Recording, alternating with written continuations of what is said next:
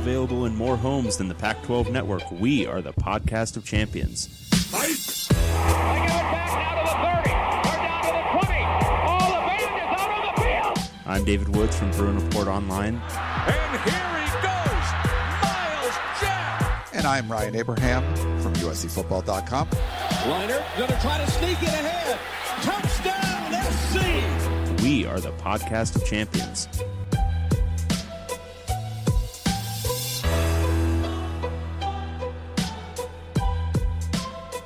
Welcome, everyone, to the podcast of champions. I am not David Woods from Bruin Report Online, the UCLA site on the 24 7 Sports Network. I am Ryan Abraham from USCFootball.com, the USC site on the 24 7 Sports Network. Together, we're the podcast of champions, but today I am the podcast of champions. This is a solo edition, rare solo edition of the POC. And my apologies, there's been so much breaking news going on trying to get David and my schedules to align up wasn't going to work, but we wanted to put something out there for a lot of you since we didn't do anything this week. And obviously, Thursday, this is recording this Thursday night, uh, very big news day in the Pac 12. So I wanted to kind of give you uh, my thoughts on what was going on in the Pac 12 with some of the different reporting that's been going on with some great people out there, the Pac-12, you know, covering the Pac 12 like Jon Wilner and John Canzano. But we also were on a Zoom call today with uh, Larry Scott and some other uh, factors in the Pac 12 uh, talking about the return uh, of Pac 12 football this fall. So we'll get into all of that. Also, was on a, a conference call with Mike Bohn, the USC athletic director, and he shed a little interesting lights on some different topics as well. So there wasn't a ton of specifics as far as the schedule goes, but I want to give you guys all just kind of an overview uh, of where we are. But before we get into that, there's some other um, questions, I guess you could say, or just different topics we'll get to. Um, I want, and we'll get in. I'll get into everything that happened on the conference call. But I want to give you kind of some of the the newsy items that were sort of going on, like heading into this. Um, so one of the reports came out that uh, the Pac-12 CEO group, CEO group had an informative and productive meeting. Uh, they're going to, and that was after that was last week, and then they were going to reconvene on Thursday, September 24th, to make a decision regarding the possible return to play prior to January 1st. He said health and safety officials of our student athletes and all those connected to Pac 12 sports will continue to be our number one priority in all of our decision making. So that was the Pac 12 statement uh, last week when the CEOs met, but they didn't have a they didn't have a vote, and that was kind of the big issue. But they they postponed everything till Thursday, and today was the day we thought everything was going to happen. Um, one of the big issues was uh, California and, and the governor Gavin Newsom, we talked about this last week, came out and said, uh, you know, they weren't going to be impede college football from happening in the Pac-12, but they weren't going to back off the the 12-person cohort thing. They wouldn't allow gatherings of more than 12 people. And then earlier today on Thursday, Jon Wilner broke the news and he said that now the California would. But talking to sources at USC, that still seems to be an issue. And we'll get into that a little bit later on. Um, as of now, though, I, you know, we talked to I talked to Mike Bohn about this. Uh, USC, at least, and I believe UCLA and Cal and Stanford are not allowed to have gatherings uh, of more than 12 people. There might have been an increase to like 25, but not full-on practices like the 49ers can do and the Rams can do and uh, the Chargers can do. The big issue for me on that is testing, and now that they have daily testing available, that should be able to be cleared. I think it's more of a logistical issue, but as of right now, the California schools still can't have full gatherings, but it seems like that's where we're going at right now. Then some weird news broke earlier today. The county of Boulder shut down all gatherings for college age citizens for two weeks. So if you're between 18 and 22, you go to University of Colorado, you're not allowed to gather uh, for the next two weeks because they've had some spikes in uh, in the COVID positive tests. So Colorado was one of those schools that was ready to go. It seemed like they were ready to go and practice this sort of puts a uh, a damper uh, on that a little bit. I did talk to Adam Munsterteiger about that, and he told me he was hearing the football team is most likely going to leave Boulder to get work in for the next two weeks. They haven't had the details uh, conveyed to the team yet, but based on what he's heard, he'd be surprised if they stayed in town and like sat on their hands for the next uh, 14 days. So that was a weird kind of breaking thing that was happening heading into the CEO meeting. Um, but the the positive thing was what uh, Jon Wilner reported that looked like the um, the California officials were going to allow uh, the cohorts to grow more than uh, 12 people. If you were reading some of the columns this past week, a lot of criticism uh, of Larry Scott, which you know makes sense. There was a lot of critical remarks. A lot of it stemmed from the great Jon Wilner report about the Pac-12 bonuses. So they were supposed to be paid these bonuses September. They were moved up a few months. Um, now, there were some benefits that some of these players that were going to get uh, furloughed or laid off were going to get their bonuses early, and they would get them before they were laid off, and that was nice. But it sort of just seemed like a a bit of an empty gesture. I think Wilner gave uh, Larry Scott some credit for that. Some of the other reporters, like Pete Thamel and John Canzano, were still very critical. Thought it was uh, wasn't very helpful at all because the executive bonuses, uh, starting with Larry Scott, about two and a half million. There was about four million dollars in executive bonuses, and you know, you could argue that's like 40 employees that you could have kept on. And there was a lot of issues with, you know, some of the employees got laid off, which was better because you got some kind of settlement package. The furloughed, the furloughed employees, uh, there was a lot more issues with that. So a lot of criticism of Larry Scott. You, I definitely recommend checking out some of the columns that were written this past week. But you know, obviously that's going to be swept all, all, crazy going on now because of uh, uh, the real news. Uh, September 3rd was the day that the testing announcement for rapid testing came about.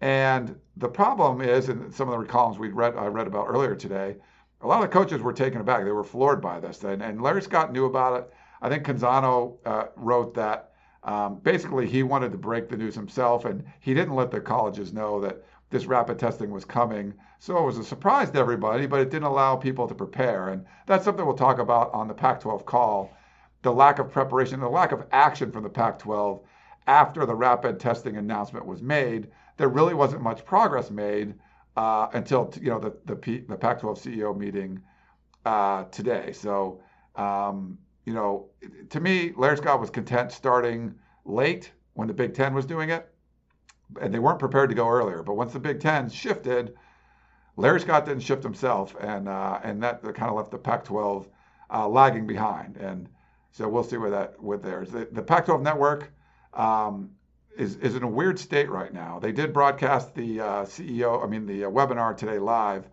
but there's really no producers right now. It would have been great to have some studio shows and things like that, but you know guys like Mike Yam and the most of those people were all laid off or, or furloughed, and uh, the the games themselves should be okay. I think this was a John Canzano report because um, many of the pack the the the the, con- the people that work on the game days are contractors, so they contractors they weren't impacted by the layoffs as much. Um, right now, though, if you turn on the Pac-12 network, they're just showing old games, and uh, the ticker hasn't even been updated because I, I, I this might have been Jon Wilner said that the the ticker guy was also let go. So you have a ticker that's like days old because they haven't been able to do that. So there's some weird stuff going on in the Pac-12 network. And just watching the Zoom call today, there was like six people on it. You're like, how many other people are left uh, in the conference? Um, so we talked about the bonuses a little bit. Um, we do know, as far as bowl games go, some news came out today as well that the NCAA Football Oversight Committee is recommending that all teams are eligible for bowl games this season, and all and bowl games can be played as early as December 1st. Now, with everyone going until late December with their regular season, or at least until like December 12th or 5th, and then um, championship weekend, which a lot of, you know, the Big Ten and the Pac 12 is going to really be a regular season uh, game weekend with all the other teams outside of the conference championship game. Uh, I don't see why you could have a bowl game that early, but that's what the oversight committee recommended. But really, it's important that, you know, say uh, Stanford goes three and four. Well, do they make a bowl game? Well, yeah, they can make a bowl game now. So they're going to remove that uh, eligibility requirement and uh, someone tweeted out too, and I, I, apologize, I don't remember the reporter. Anyone that had a uh, a clause in their contract, any coach, that if you become bowl eligible, you get a bonus. Do those coaches all get bonuses now? Because basically everyone is bowl eligible. So a bowl can pick you even if you're 0 and 6. At least that's the rec- recommendation from the Football Oversight Committee. Um, from the Stanford side, uh, RJ Abeytia wrote a really interesting article. you go check it out on the bootleg uh, earlier this week um, basically, what he, you know, he's saying that the Stanford football players were sent an email before where they were quote encouraged to find off-campus housing, and in the article, it was going to be paid for by the student athletes. So like at USC, athletes are back. Uh, they're in they're in their housing, and it's being paid for by the school. Where Stanford, uh, and according to RJ's article, they really wanted to keep the student athletes and the regular students uh, together, and they didn't want to separate them in any way. So if football players came back, they'd have to find their own way around there. So, so places like Stanford, they're going to have to ramp up to get into this uh, the 20-hour work week stuff. And obviously, they still have the local uh, issues with Santa Clara County and the state of California. But Stanford's going to have a little bit more work to do to kind of get up to speed. But I definitely check out that that article. Um, so Kyle Bonagura also tweeted that Stanford submitted its plans to the county um, as far as Santa Clara County. So it looks like they're moving forward, but programs like that, where like Utah and, Colorado, at least until this latest ordinance came out, they were more ready to go. Uh, places like Stanford uh, have a little bit more work to do. And uh, also, uh, Mike Bohn, uh, the USC athletic director, he did give a lot of credit to the USC players that wrote that letter to Gavin Newsom that we talked about. And it's sort of, it seemed like it was the catalyst uh, to kind of put the governor of California on the spot and sort of get this ball rolling. So um, Mike, uh, uh, Jon Wilner agreed uh, with that, that it really pushed things forward. It seems like it did.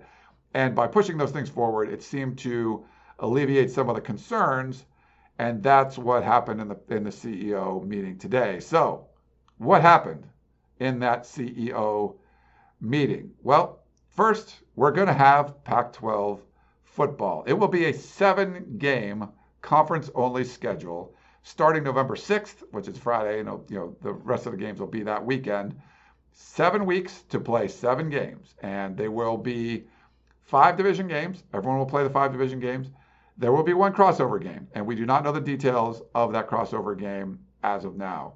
Uh, Michael Castillo, who covers uh, USC for Reign of Troy, had an idea where why don't you have it a reverse seeding? So the the number one seed from the north would play the number six seed from the south from last year and, and kind of do a reverse round robin, I guess, or whatever you'd say with that. So number two from the north plays number five from the south and vice versa. So you don't have the, the, the, the reigning champs from each division having to play a really tough crossover game. And Kyle Bonagura actually called in on the and asked about it. The crossover game will count in the standings. So to win the Pac-12, that crossover game counts. We saw what the SEC did. Alabama had to get two extra conference games.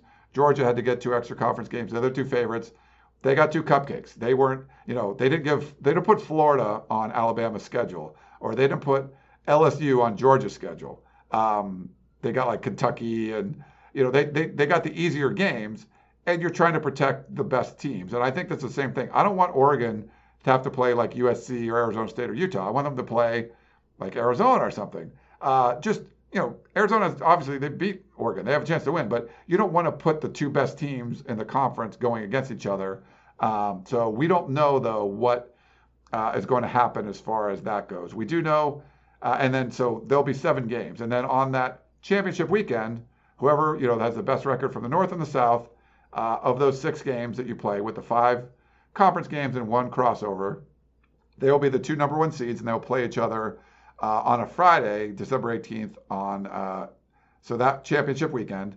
But the rest of the weekend, the other teams can play as well. So they'll get a seventh game. They didn't announce it, but we assume it's going to be Big Ten style, where number two from the north plays number two from the south, number three from the north plays three from the south, all the way down to six. And uh, that would probably make the most sense.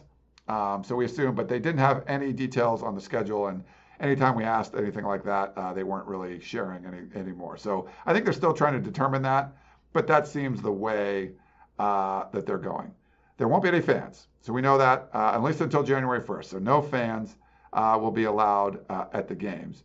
Um, the, in the release, it said in the sport of football, Pac-12 universities with the necessary public health approvals may commence practice immediately with a seven-game conference-only season to begin on November 6th and the Pac 12 championship game on December 18th, enabling Pac 12 teams to be considered for the college football uh, playoff selection committee. The football schedule will be released in the coming days. So, a couple things there. You can start practice right away as long as you're cleared uh, locally by health officials. So, Colorado can start practicing at least if they go to another uh, another county.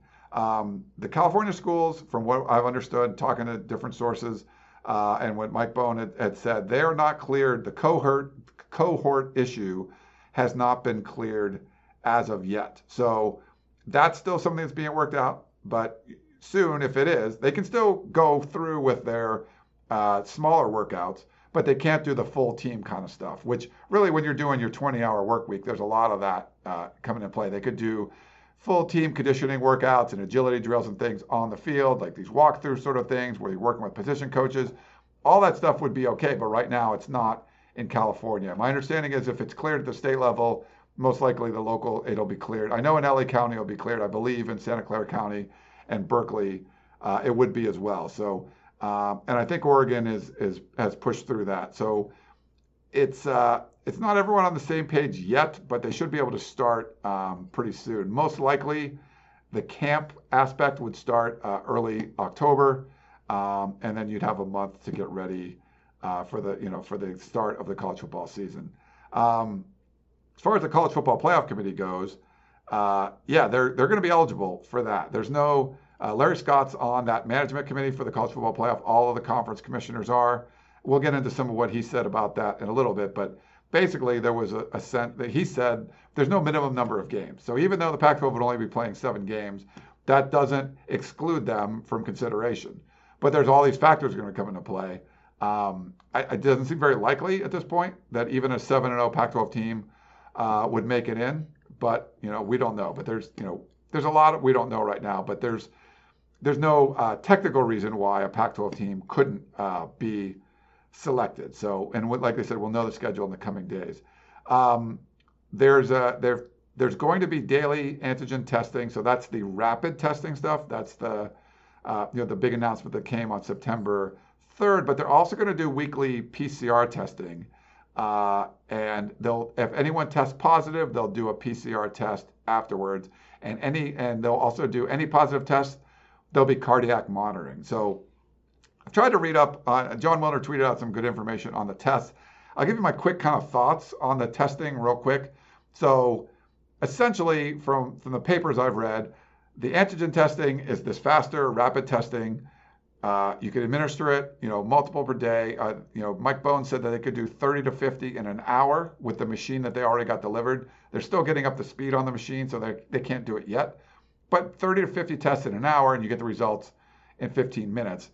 Uh, the the benefit of that is how rapid you can do the test. The PCR testing, if you wanted to do like absolutely, is there a you know a more viral load or not? You know, is it positive or not? The PCR testing, a lot of people say it's the gold standard, but it takes longer and you're not going to administer it as often. And I definitely saw in the paper I saw from Jon Wilner that he tweeted out, I, I forget the doctor that was talking about this, but they show the sort of viral curve and even though the PCR testing will catch uh, the virus sooner, as far as like if you're infected or you're exposed, the virus takes a while to build up and build up that viral load. If I tested, uh, you know, within hours of being exposed, the PCR test would click as a positive, where the, the antigen test would not. But within a few hours or you know half a day, the antigen test would catch it it's just in the very beginning, as the viral load grows, it will turn a positive on the PCR test before the antigen test. But by testing every day, you actually get a much better and more accurate result with the antigen test because you're going to know what's going on. You might not do that PCR test every three days or every seven days. And really, that window that you're shooting for when the PCR test would show positive and the antigen test wouldn't is hours. So by just testing every day, you're going to figure out what's going on a lot faster with the antigen test. But they will verify it with a PCR test after you test positive, and then they will do the cardiac monitoring just to make sure for the myocarditis stuff. So that's sort of the testing uh, protocol of what they're going to do. But um, really, I, to, I think I tweeted out the paper on the uh, Podcast of Champion um, Twitter page, you know, uh, Podcast of Champions Twitter page. Check that out. But it was really interesting to see just how much daily testing helps because you really want to remove anyone that tests positive from the population. And by testing every day, you really limit the fact that they could go out and, and infect anyone else. And that's really what it is. You don't want someone walking around. This is a virus that it's different because the asymptomatic uh, or pre-symptomatic cases are you're still contagious and that was spreading. So you had people out there that weren't sick that was spreading the virus. By testing every day, you basically eliminate that or, or re- significantly, like 98% or whatever, reduce it. So that's where I think the, the, the conference feels pretty good, even though they're going to try to squeeze seven games in seven weeks. By everyone testing daily, it's going to make a big difference in, in the spread. So uh, I thought that was interesting.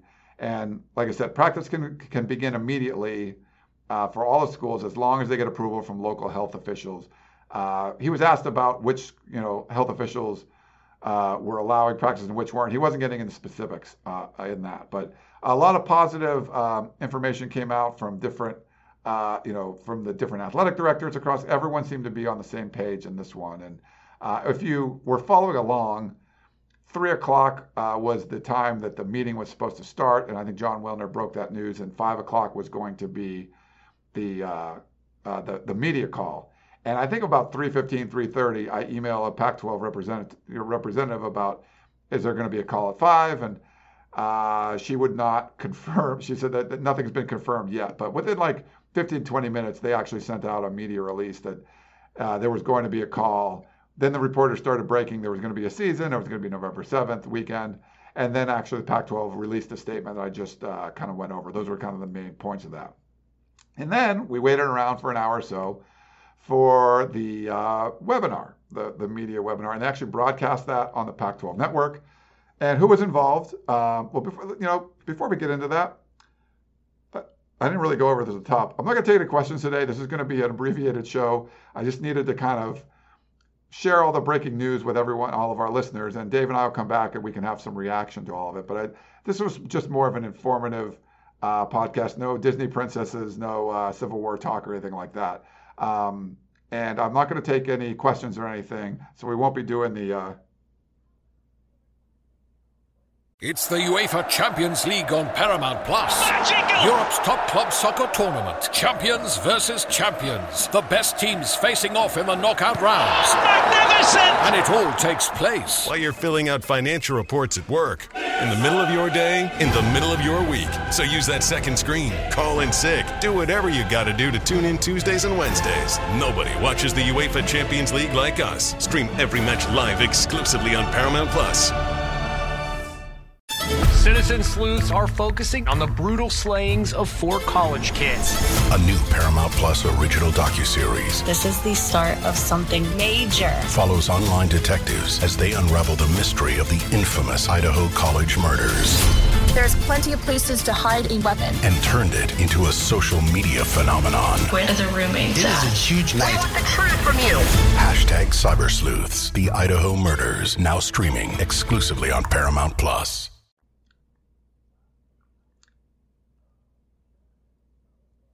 And I, I, know we got a lot of um, questions in our email box, and I'm sure we're going to get more. So Dave and I will probably, hopefully, early next week, we'll be able to come back and uh, and do a show. But why don't we? Uh, I think we're going to take a quick break now. Before we do that, I want to let everyone know about uh, my bookie. They've been working with us again this year, and uh, we love working with them. So unless you've been living under a rock, you know the NFL is back, and NBA playoffs are in full swing, which can only mean one thing: it's winning season at my bookie. I don't know about you guys, but for me, the game is 10 times more exciting when I'm putting my money on it. Sometimes I have a gut feeling about a matchup.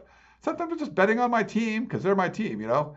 I like to bet on the Pac 12 teams. Now we're going to get a chance to do that, uh, at least in November. Regardless, uh, whether you're betting, uh, you've been betting for years, or this is your first time uh, bookie, betting, my bookie is your best bet for the season with the biggest online selection of bets and props. They made it simple to win and easy to withdraw your cash. Right now, they have a $100,000 super contest for only 10 bucks an entry, and they're giving away 5,000 in cash prizes every four weeks. So you'd be crazy not to invest in your sports knowledge with the kind of potential return on your investment. $10 to win thousands? Sign me up. You should sign up too. Uh, you can do that.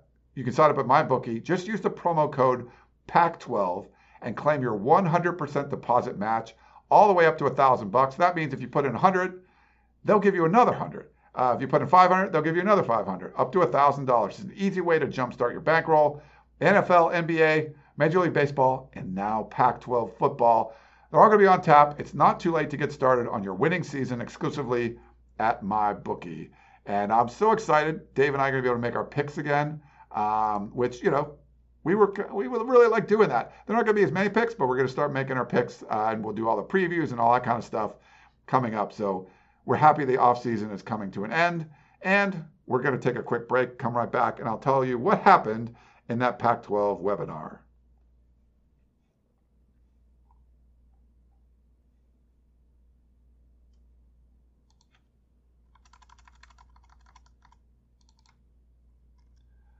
All right, we're back here on the podcast of champions. Or not we. I'm back. Uh, so, like I said, we'll have David Woods coming back on the show early next week, and we'll get some reaction. Maybe he'll do a solo podcast as well. That would take some work, and you know that's not really in David's wheelhouse. Um, yeah, it's getting to be 9 p.m. on uh, a Thursday. I had to do so. There was it was weird because the Pac-12 had their announcement, uh, and you know their webinar was at five o'clock. And then I got a, a notification that USC was going to do their webinar with Mike Bohn at six o'clock. So that was another hour. And then I had to do a USC podcast uh, with Keely Eure. You can check that out on peristylepodcast.com um, and get that going. And then, because David couldn't do it tonight, and I, I'm not going to be able to do it tomorrow, or at least later on, I need to do this show. Uh, so this will be going uh, late in the evening. But we, you know, wanted to get you guys something. We haven't done anything this week, and there was enough, obviously, enough news going on and enough exciting news that's Pac-12 football. They wanted to put something out there. So I apologize. We don't have our regular banter, but uh, at least this will be hopefully informative for you guys. And then, uh, you know, send in your questions, uh, what you like, what you don't like about this, and Dave and I will do our best to uh, answer it on the next show. Okay, let's get to the Pac-12 meeting. So who was on it? We had Larry Scott, of course, Pac-12 commissioner. You had Michael Schill, who's the president of the University of Oregon. He's also the chair of the CEO group. So he's a leader of the meeting that they had today.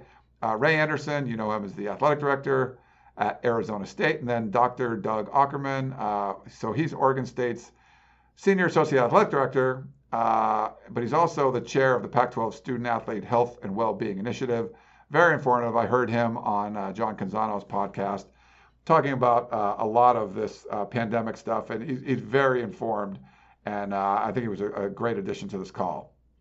So I'll go over some of the notes I took uh, from the call. First off, uh, you know, Larry Scott kind of gave his like, you know, boring whatever, just like here's what we're, you know, health and well-being, blah blah blah. There was just sort of like a blah blah blah opening, nothing like real um, groundbreaking coming out of what Larry Scott had to say which he seems to do that a lot, where he just kind of talks and there's not really any uh, meaning of what's coming out there. But Dr. Schill probably put the first tweet-worthy uh, comment of the the call, where he basically said it wasn't about the money. Um, you know, they're they're talking about what's changed. You know, the daily testing was a big deal. Uh, you know, understanding myocarditis and um, you know some of the local uh, officials being more reasonable and, and just and the you know as far as the numbers of, of positive cases in many of the uh, across the Pac-12 footprint. All of that stuff got better. So what Dr. Schill was saying is really all those factors went into them changing their mind and reversing their decision. Uh, but the, what the interesting part was he said it wasn't about the money. And whenever someone says it's not about the money, you know exactly what it's about. It's about the money. Um, there were some questions to Larry Scott about, well, why are they doing this? I think no, actually, Dr. Schill well, if it wasn't about the money, why is this only going to be football? And you know, he had a good point where the NCAA is the one they delayed the, the fall championships until the spring. Football is not controlled by the NCAA, so uh, it, it actually allowed football to go forward and, and, and play earlier if they wanted to. The other, there's not really an option in the other fall sports because the championships were moved. You could play now, but your championship would be uh, in the spring. And basketball uh, will be able to start November 25th. So there was an announcement uh, with that as well. But we're not a basketball podcast, and uh, we'll let David talk about that if he wants to at a later date. But he said that they went over a lot of the pros and the cons of playing now in the fall and playing in the winter. And there was just a lot more pros, uh, you know, just more beneficial to play in the fall than the winter. They wouldn't come out and say, you know, having the Big Ten go on there, you know, playing earlier was a, a big factor, but it, obviously it was. I mean, you can't be the only Power Five conference that wasn't going to play. So that was a big, big con, I would say, on the pros and cons list. Uh, playing in the winter, there was, you know, really trying to get out there, being a part of the college football playoff discussion at least, being, you know, eligible for a New Year's uh, Six Bowl that would, you know, a lot of money would be available there. Just being in the college football playoff mix, there's a lot of money at stake for the conference. So I don't buy that it wasn't about the money. I think a lot of those pros and cons, money was involved in that, but just like the reputation of the conference. And as you know, as I was recording the USC podcast, the Mountain West came out and they're going to play as well. They're starting two weeks earlier, so they're starting October 24th, uh, two, a couple weeks earlier than the Pac-12. That's interesting. Uh, and but there's a caveat there where you know they need approval from uh, local uh, uh, governments as well. So I think there'll be even more pressure on the state of California to uh, push through with that. You know, now that the Mountain West wants to play as well. So the San Diego States and Fresno States and San Jose States of the world, they want to get out on the practice field too, and they're going to be under that same, you know, working on those same conditions that like USC, UCLA, Cal, and Stanford were. Um, but yeah, so pros and con list, the pros were a lot more favorable for the fall, and so that's where they went. It was a unanimous vote, like we said. Um, and so I thought that was interesting. Uh, Oregon President Michael Schill also said they didn't vote last week. The CEOs didn't vote because they wanted to talk to students and faculty. I don't think that's necessarily the case, but it's good that they were going to sort of get more feedback. I really feel this was a failure on Larry Scott's part, not following up on the big news that, you know, it was big news the antigen testing, the daily testing, the deal with Quidel. I think that was a big deal but they just didn't take advantage of it. And I feel like the they they felt comfortable delaying the season, and they felt comfortable having the Big Ten as a partner. Once you knew the Big Ten was going to go forward, uh, or to try to go forward, that's where I feel the big failures were for the Pac-12. So yeah, that's nice. You can talk to students and faculty, but if you had your ducks in a row, you could have voted last week, and you know maybe you got an eight-game schedule and Maybe that's the difference between like an Oregon making the college football playoff and not. We don't know at this point, but um, we praised. I, I, mean, there was a lot of praise for Larry Scott the way they handled it. It was a united front, and there was a, a united front again today,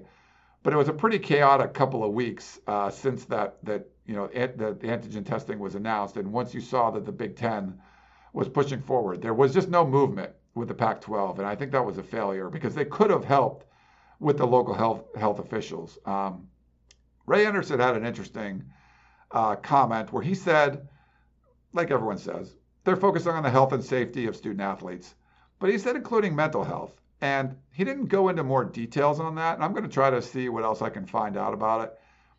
But to me, that was a lot about it's tough on these players to watch, you know, their counterparts in other parts of the country play and them not. And, you know, you could argue, are the players safer when they're on campus versus if they're home with their families. It obviously depends on what their behavior is, but I would feel safer if I was in an environment where I'm getting tested daily and you know everyone around you is tested daily. So I'm probably not going to be bumping into anyone that's uh, you know positive for the virus because if they tested positive, they would be you know quarantined and taken out of the you know they wouldn't be in that same area I was in.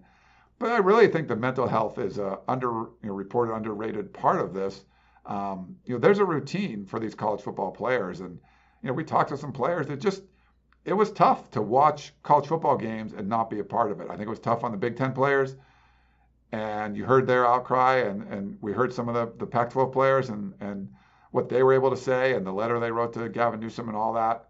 Um, so yeah, I think the mental health aspect of this was important. They knew the players wanted to get back out there, and if they can do it safely and they can feel it's actually safer for them to do it, uh, I think that was a factor you had to consider, which I don't think we heard anything about that before. I, I, I apologize. I wish we would have got some follow up on that, but I think the mental health aspect uh, was important. Um, so Dr. Doug uh, Aukerman for Oregon State, he said that the Pac-12's robust testing uh, would make, and the quote was, makes uh, cardiomyopathy, so that, that's the myocarditis stuff, if I believe, something we can help manage. And um, knowing that you're going to test those guys every day, knowing that you're going to do, uh, you know, cardiac screening on everyone. It just didn't seem like the myocarditis stuff was a, a deal breaker. It was a big unknown, uh, and I think that was a factor in the last decision. But now I think they feel a lot more comfortable. They don't feel like it's going to be this lasting thing that anyone that gets the, you know, some athlete tests positive for COVID, they're they're really risking uh, their health. I think if they know there's any kind of cardiac element or cardiac, you know, uh, enlargement, they can, uh, you know, be quarantined longer. They they don't have to participate in any kind of workouts, things like that. So they feel like they can mitigate that risk. I think that was a big part of it too. Um, as far as the college football playoff committee, Larry Scott was sort of pressed on this a couple of times, and um, Andy Staples from the Athletic was uh, he was on him pretty good. And the the first question was about you know are you going to push for an expanded college football playoff? And Larry Scott is on that management committee. He said they were committed to the traditional college football dates. Um, you know, he, he re, you know, emphasized that there's no minimum number of games for Pac-12 to be eligible. Um, he said it's the committee's job to pick the best four teams. There's more intricacies this year, including you know games can be canceled, player eligibility. Like you know, what if Trevor Lawrence is uh, quarantined for a couple weeks and, and Clemson loses a game? Do you keep him out of the playoff? But do you think they're one of the best teams because Trevor Lawrence wasn't there? So he felt there was a lot more that went into it, um, and it's going to be up to that group of experts to pick which teams are the best four teams. But Andy Staples um, grilled them saying, you should be the biggest advocate for expanding because the Pac 12 is playing less games. There's no out of conference games. And they've missed the playoff the last three years. And Larry kind of kept the, you know, told the company line. He said that, quote, there's no serious momentum or discussion on college football expansion. And, but there should there be. And I, I, I feel like what he was saying was there's just so much going on, so many changes going on. We didn't want to like add to it, but I feel like you would have you could have made things a lot better by, you know, how much work is it to say let's go to eight, you know, and every every so every conference winner gets in, and then we'll pick three other ones. Uh, uh, and I think, you know, you could get a, a, UCF in there. You could, you know, it doesn't matter that Oregon or USC or Utah or Arizona State or Cal or Washington, whoever, if they win the Pac-12, they're in in the playoff. Maybe they get boat raced by Alabama in the first round. Who knows? But at least you'd get in. And because it's just not going to be an equal playing field. There's some conferences playing an out of conference game, some conferences playing more or less. Um, so I don't know. I, it would make sense to me, but Larry Scott was. It just he said there was no discussion about that, which that's one of those things where you would let, want Larry Scott to say. He said behind the scenes they're like pushing for things. He wants the the Pac-12 to be included, but I think that's one of those things you can come out and say. I think we should expand the playoff, and you would get a lot. You know Larry Scott doesn't have a lot of friends in the media. Uh, a lot of people would back him if he came out and said that, like, we need to expand the playoff for this year. Uh, I think that would be an effective strategy. That's not his style, whatever. Um, Michael Schill also said uh, the Quidel test was necessary, but not sufficient uh, as far as local governments loosening restrictions. So there was some pushback to Larry Scott about, hey, why did you guys sit on your hands after September 3rd? And not push some of the local governments. And so Michael Schill was saying that it wasn't just about rapid testing, that there was more pieces to the puzzle that needed to come together before they could have come to this conclusion that they could safely play. But even though you saw the other conferences going back to play, to me, the most important aspect of this was the daily testing. And you look at the California um, NFL teams, that have the exemption, that they're allowed to practice. Um, what was the big deal? Well, you don't want them to go out and be uh, a drain on, uh, you know, public health by having them practice football and then go out and get people sick because they're not in a bubble; they're out in society as well. But because they're going to be tested daily, that's how you mitigate that risk. Once the Pac-12 was going to have daily testing, it would be on the same playing field as what the NFL. Now I know it's professionals versus amateurs, but you don't care if you're going to catch COVID from a professional football player or amateur football player. It's the same. By testing daily, that's how you mitigate the risk. So to me, that was a little disingenuous. The Pac-12 could have pushed faster for this. Uh, they could have talked to the state of California. They could have talked to the state of Oregon to push this through once they had the daily testing. And um, it's funny, Mike Bohn on his conference call had a sort of little throwaway line where when he was praising uh, the letter that the uh, the players sent Gavin Newsom, he basically insinuated and said that um, that allowed you know at before Gavin Newsom wasn't taking Larry Scott's calls, and after the letter he was, and that sort of you know put it out there. Uh, obviously, the social media pressure. If there was just a, a snail mail letter from some players to the governor, no one would care but it was out there. All of the, the media in the Pac 12 were talking about it. It put a lot of pressure on Gavin Newsom and his office saying, you're the reason why West Coast football is not going to happen. And he was like, whoa, whoa, whoa, back off. Um, so I feel like that he did that did grease the wheels a little bit. That did sort of um, push things through. Uh, but as far as could they have done things sooner? I don't know if it was what Mike Bohn said that Larry Scott you know, couldn't get Gavin Newsom to pick up the phone. I don't think they really reached out, uh, and, and and I think the the governor of Oregon said as much.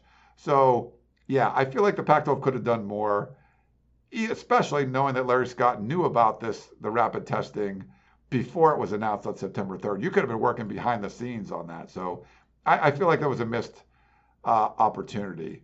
Um, but you know, we'll see. He, uh, Michael Schill also said, you know, he kind of warned everybody, look, uh, if this is not sustainable, we're going to stop playing. If there's, you know, they didn't have any kind of numbers as far as like roster spots or position groups or whatever, but he made it pretty clear they could stop playing at any time. And he was talking about stop playing and then mentioned like pausing later, but really shutting it down. So uh, it didn't seem like, you know, that maybe one of the caveats was the CEOs were like, look, we'll start, but if stuff goes crazy, uh, shit hits the fan, we're going to stop. So he, he mentioned that a, mo- a, few times. So that's something to watch out for. Like if there are, uh, you know, like you have a team like Houston that hasn't played a game yet, or Virginia Tech.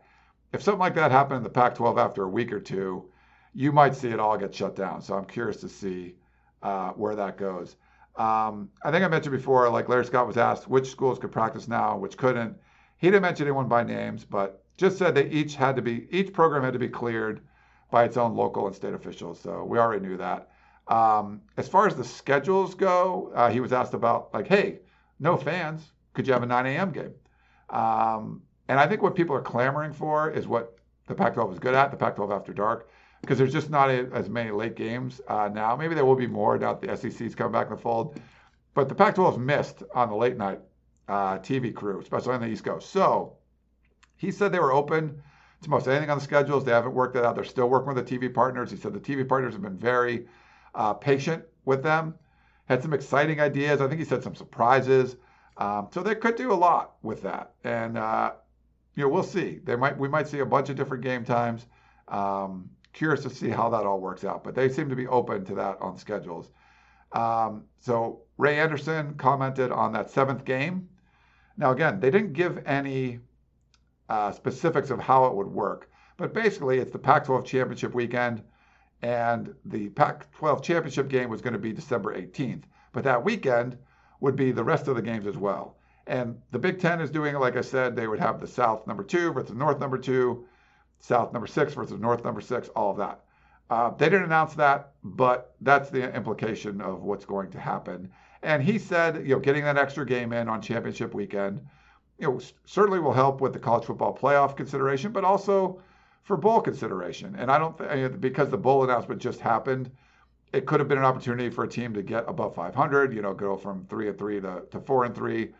But, you know, it really is a, a chance to get that extra win and, and, and make a and make a bowl game. So maybe that helps if you're a, a five and two team and you get in, you get picked for a bowl over a, a six and four team or whatever. I don't know. It's hard to say, but it would it, it's going to help out to have that extra game. So that's what they did that.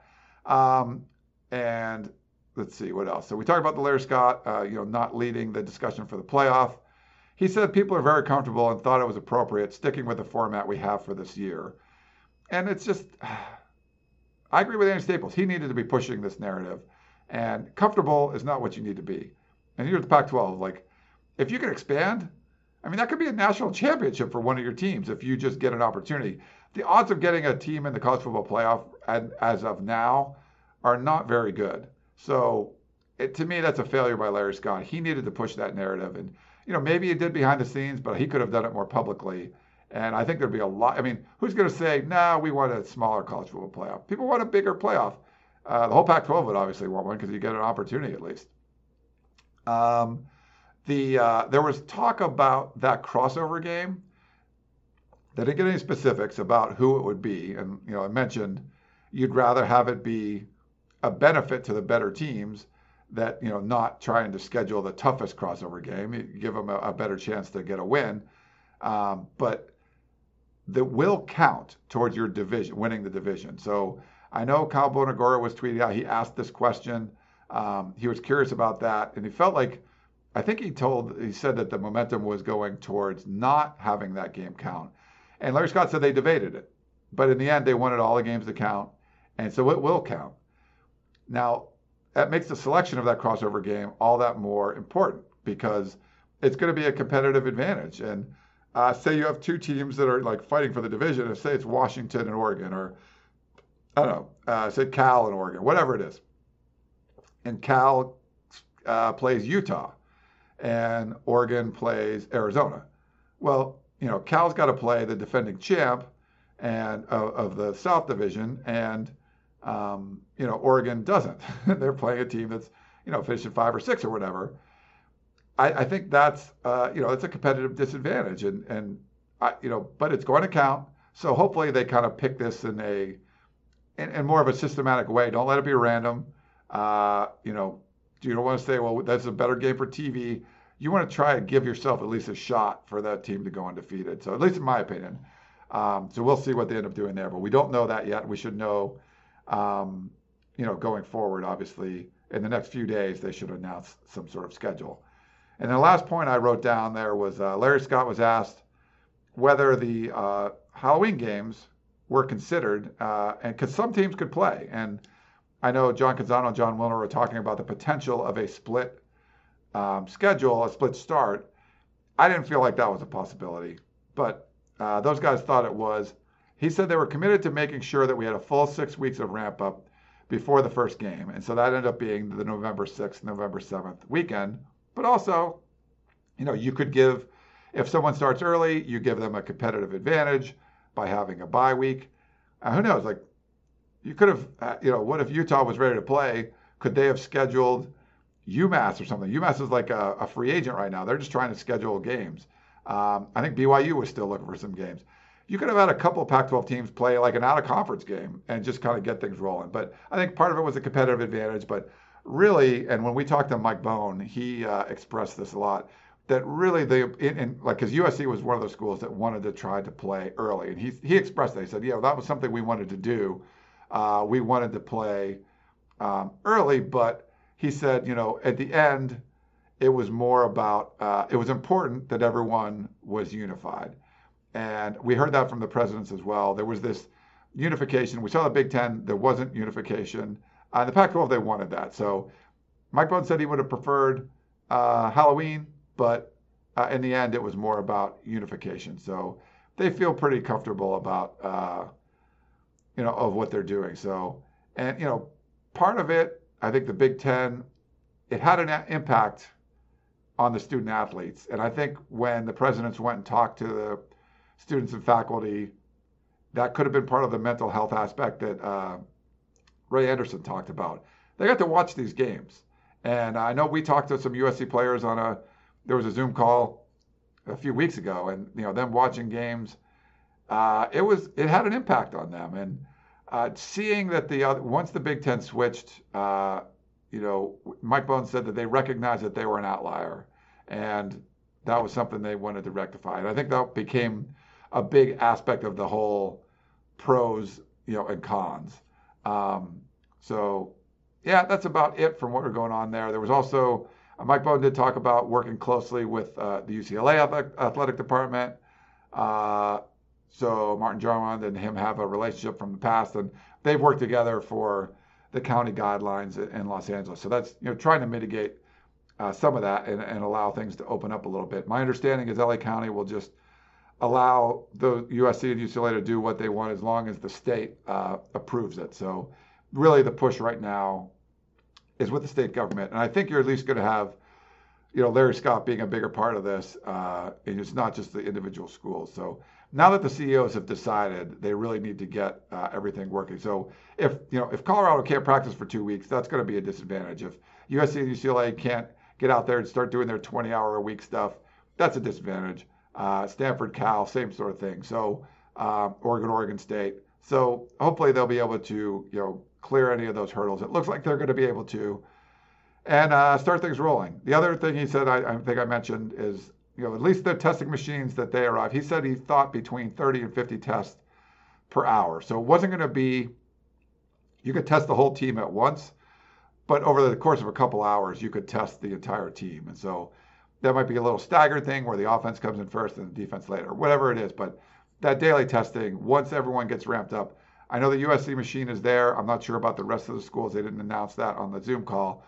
But they did say it's going to take a little while to get everyone up to speed because they want the test to be as accurate as possible. But having that on campus daily test that you can turn around in 15 minutes really was, uh, you know, the biggest, I think, catalyst for this uh, for this whole thing. All right, well, that's about it. Uh, we're not going to take a question. We'll try to, like I said, we'll do a, a show early next week. Uh, sorry, you just had to listen to me rant on there for what almost 50 minutes. I can't believe my voice has held out this entire time.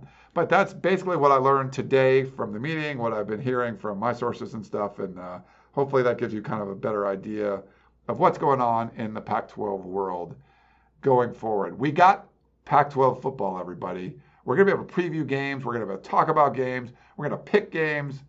It's going to be fun. So uh, there's a lot of Twitter comments about uh, David Woods being upset. I, I, don't think he's upset uh, that they're not going to have uh, college football, but um, it'll be interesting to see uh, where this goes because we have seen a lot of cancellations. We've seen a lot of um, uh, you know postponements and stuff. I don't know. Maybe we won't even make it to the season, but I'm I'm optimistic. I think they're going to do it, and uh, you know we'll just see going forward. All right, that's going to wrap it up. No David Woods this week. I'm Ryan Abraham. Thanks so much for tuning in to the podcast of champions, and we will talk to you next time. I'm Mark Chapman. Welcome to the Planet Premier League podcast. Each week, Cesc Fabregas, Nedum Onuoha, and myself talk all things Premier League. As a player, you don't have time to talk. No. You don't have time to make a plan. You just need to deal with wave after wave after wave. We watched Coach Carter, and he said, "Oh, afterwards, the game's just about doing this for your teammates." And I remember looking around halfway through the film, and half the squad was asleep. Planet Premier League. Listen wherever you get your podcasts.